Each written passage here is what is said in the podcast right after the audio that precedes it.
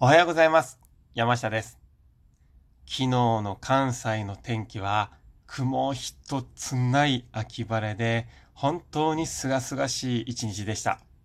そして今日も今見ると雲一つない昨日にも負けないくらいの清々しい晴れた天気になっています。皆さんの地域はいかがでしょうか？それでは本日も職場の教養から素敵なお話をお届けしたいと思います。本日の題名は冬支度。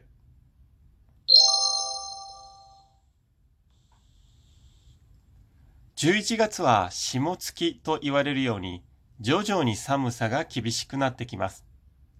二十四節気の一つである立冬も今月8日です。冬支度もこの時期に行われるものが多いのではないでしょうか。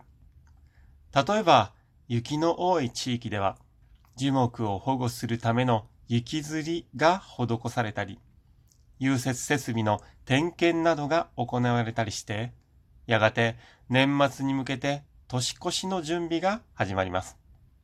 大掃除をはじめ、いわば一年の後始末に入る前に、私たちも仕事上の後始末の準備があるでしょう。皆さん、そろそろ大掃除意識し始める時期かなとも思います。私も同じです。もうあと2ヶ月もすれば年末、そして新しい年がやってきます。来年はですね、2020年ですね。来年に向けた何か後始末、皆さんは何があるでしょうか？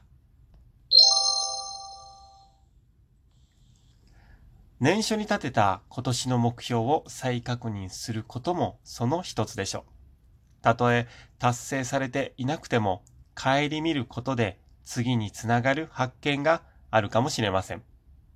また、一日のうちで10分でも、この一年お世話になった人をより具体的に思い出す時間を作ることで、感謝を深めることができるでしょう。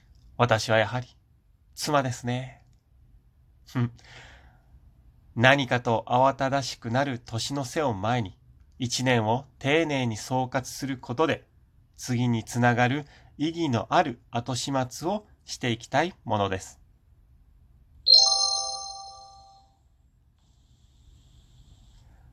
今日の心がけは、自らを振り返ってみましょう。それでは皆さん、本日も素敵な一日をお過ごしください。